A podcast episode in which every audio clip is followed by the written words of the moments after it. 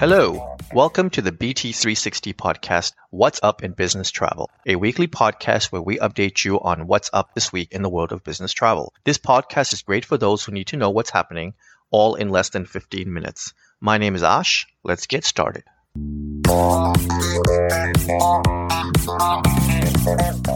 It is Monday, June 12th, and we have completed week 23 of 2023. As a reminder, BusinessTravel360.com is a great resource to take advantage of for everything business travel. Here you can listen, read, and take advantage of bonus points and status match offers, keep track of upcoming industry events, and have some fun with some great videos. Check all of this out at BusinessTravel360.com. Now, let's get to the headlines.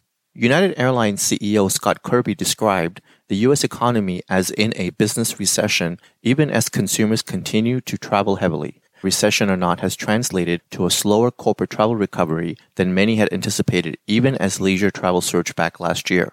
Business travel demand at United has plateaued, according to Chief Commercial Officer Andrew Nocella. He declined to put a percentage on how much road warriors were back, except to say that managed companies remain down for the most part, while the recovery is still advanced with small and medium sized companies.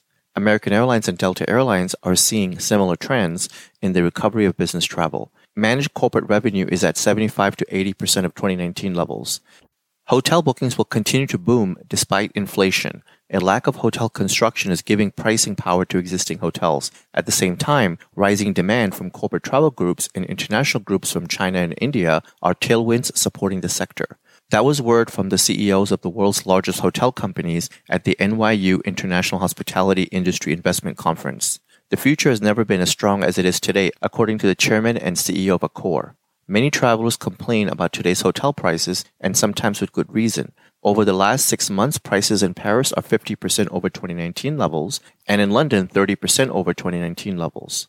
For 20 years, we were not daring enough on pricing, according to the CEO. Yet, the consensus of the executives was that, on average, hotels have just finally caught up with where pricing should have been, given the supply and demand constraints. Once travel and reversion to ordinary booking patterns materialize, pricing will seem less distorted. The International Air Transport Association IATA has upgraded its outlook for airline industry profitability in 2023. IATA now projects airline net profits will reach almost $10 billion in 2023, more than double of the previous forecast of almost 5 billion in December of 2022. The net profit margin is forecasted to be 1.2%. Airline operating profits are projected to reach 22 billion in 2023, a significant jump from the December forecast of 3 billion, more than double of the 10 billion dollars operating profit estimated for 2022. IATA now projects that 4.35 billion people will travel in 2023, which is closing in on the 4.5 billion that flew in 2019.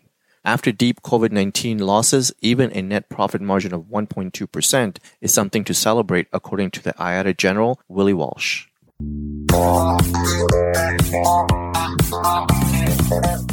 Now, in news that impacts the travel industry. More than 80% of hotels experience staffing shortages, and hoteliers are offering potential hires a host of incentives to fill the vacancies, according to the American Hotel and Lodging Association. The survey found that 75% of respondents are increasing wages, 64% are offering flexibility with hours, and 36% are expanding benefits, but 87% of them still say that they're unable to fill open positions. The numbers have increased slightly from January when 79% of the respondents indicated that they were having difficulty in staffing. The figures have improved since May of 2022, however, when 97% of survey respondents indicated that they were experiencing staffing shortages. Priceline is implementing AI with Google Cloud in several areas of its business. The online agency, which is owned by Booking Holdings, said on Tuesday that it is integrating the technology in its consumer facing platforms and internally. Deployments are expected to begin in the summer. Priceline plans to release a chatbot being built with Google Cloud's generative AI app builder, which uses conversational AI to help customers plan trips. It'll include the ability to book a trip directly with the chat tool. Priceline also plans to release AI powered technology for hotel bookings meant to help customers find places according to specific interests, such as their proximity to local attractions, restaurants, and activities. Like other travel companies, Priceline also plans to use generative AI to aid with software development meant to enhance automation and developer productivity.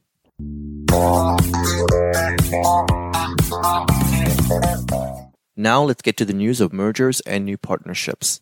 All Nippon Airways and El Al Israel Airlines have entered into a code-share agreement.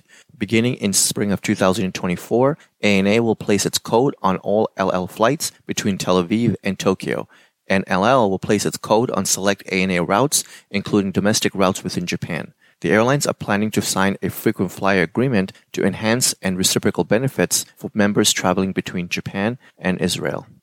Travel technology provider Snowfall is targeting the Australian corporate travel market with agreements with two travel management companies.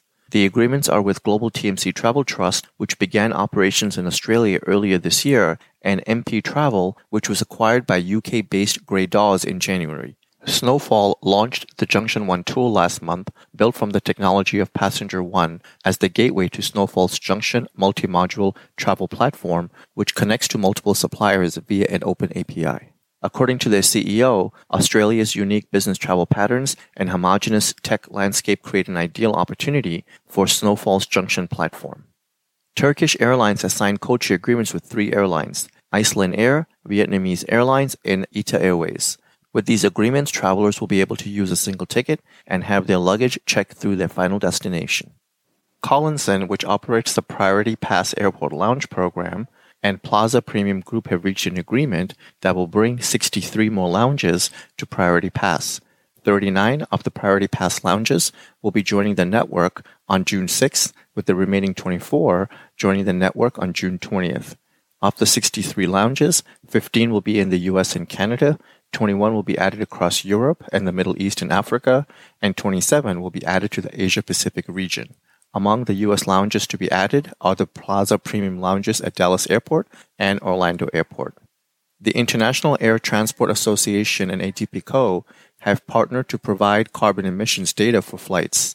ATPCO will integrate IATA's CO2 Connect data through its Routehappy API later this year and will create a Routehappy rich content amenity that is flight shopper friendly for displaying CO2 emissions. Routehappy amenities data enables the travel sellers to display such features as seat pitch and type, Wi-Fi, power, and entertainment at the time of booking. The current data that IATA has sourced covers actual fuel burn data from 74 aircraft types representing about 98% of active global passenger fleet and considers traffic data from 881 aircraft operators representing about 93% of global air travel data.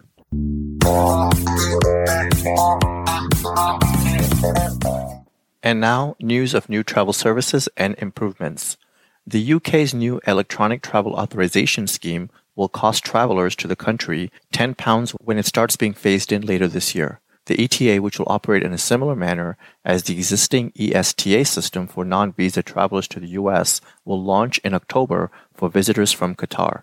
The UK system will then be extended to the rest of the Gulf Cooperation Council states and Jordan in February 2024 before a worldwide expansion throughout 2024, which will include travelers from the US and EU countries except for Ireland. Travelers will apply for an ETA online or through a mobile app, and once granted, it will allow the person to visit the UK multiple times over a two year period. Applicants will then have to provide personal and biometric details, including a digital photo, and answer to a set of suitable questions.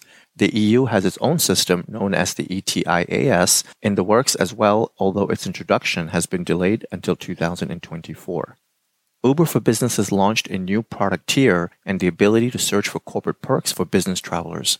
New moves include the introduction of the Uber Business Comfort Ride type, which features priority pickup, although it is not guaranteed or available at airports. The service also offers newer cars, increased legroom, a wait time of up to 10 minutes before a cancellation fee is charged, and custom preferences such as requesting a quiet car or temperature selection. Customers also have access to a designated 24 7 personalized support service.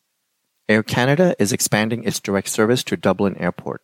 This week, Dublin Airport announced the resumption of Air Canada's nonstop service from Montreal and Vancouver. The new routes join Air Canada's other flight to Dublin from Toronto, which is already operating year round. Air Canada also has launched a much anticipated Montreal to Amsterdam service, now operates five times a week.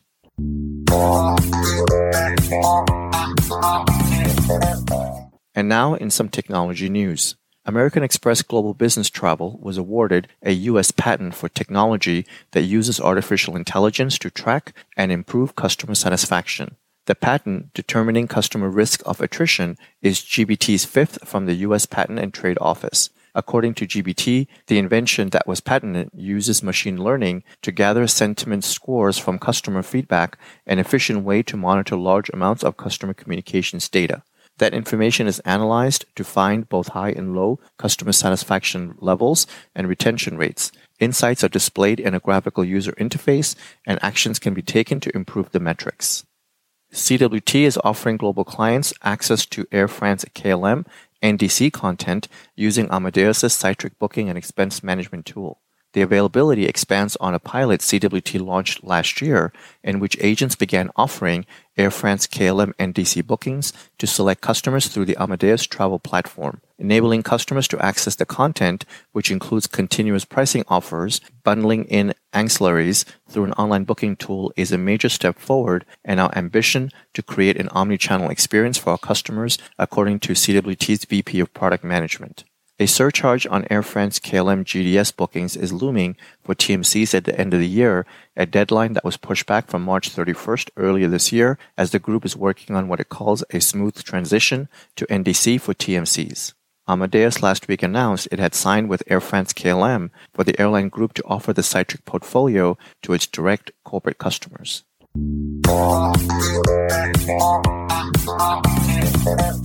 And now, news about sustainable travel. Qantas will establish a 400 million Australian dollars climate fund to invest in sustainability projects and technologies as the airline works towards its emissions reductions target. The fund will include 290 million from partnerships announced last year between Qantas and Airbus to accelerate a domestic sustainable aviation fuel industry in Australia, plus an additional 110 million from Qantas for other environmental projects including high energy carbon offsets, offshore SAF investments, operational efficiency technologies according to the airline. Qantas has committed to reducing carbon emissions by 25% by year 2030. Google is working with European Union Aviation Safety Agency to create a framework for estimating flight emissions so passengers can have a reliable and easily understood information to compare flights from different airlines. Lufthansa Group is a pilot partner in this initiative and will provide an extensive set of flight data from specific flights so that it can be used to improve estimates for future flights on the same routes. For Google, the partnership gives it access to operational data from airlines, such as fuel usage, which can then be used to refine its travel impact model for flight emissions. By 2050, airlines can eliminate up to 70% of emissions, but will fail to meet net zero goals if air traffic grows faster than GDP. Bain and Company finds airlines will have the potential to reduce aviation emissions, according to a recent study conducted by them, by enhancing engine and operational efficiency, adopting SAF, and optimizing aircraft operations. The current limitations of technology suggest that those efforts alone may not be sufficient for the industry to achieve its net zero emissions target by 2050. Bain and Company predict that the airlines will begin increasing ticket prices by 2026 as they seek funding for their net zero transition, the increase in ticket prices is expected to decrease global demand by 3.5% by 2030.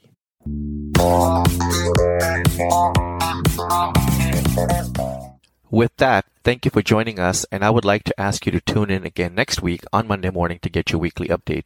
We hope that you will make this a regular part of your week and listen in while you're on the move or sitting back and sipping your coffee. You can subscribe to this podcast by searching Business Travel 360 on Apple or Google Podcasts, Spotify, iHeart, or Pandora. Be sure to share this podcast with everyone you know so that they can also benefit from getting to know more about what's up in business travel. You can always find more information on businesstravel360.com. Have a great day and travel well.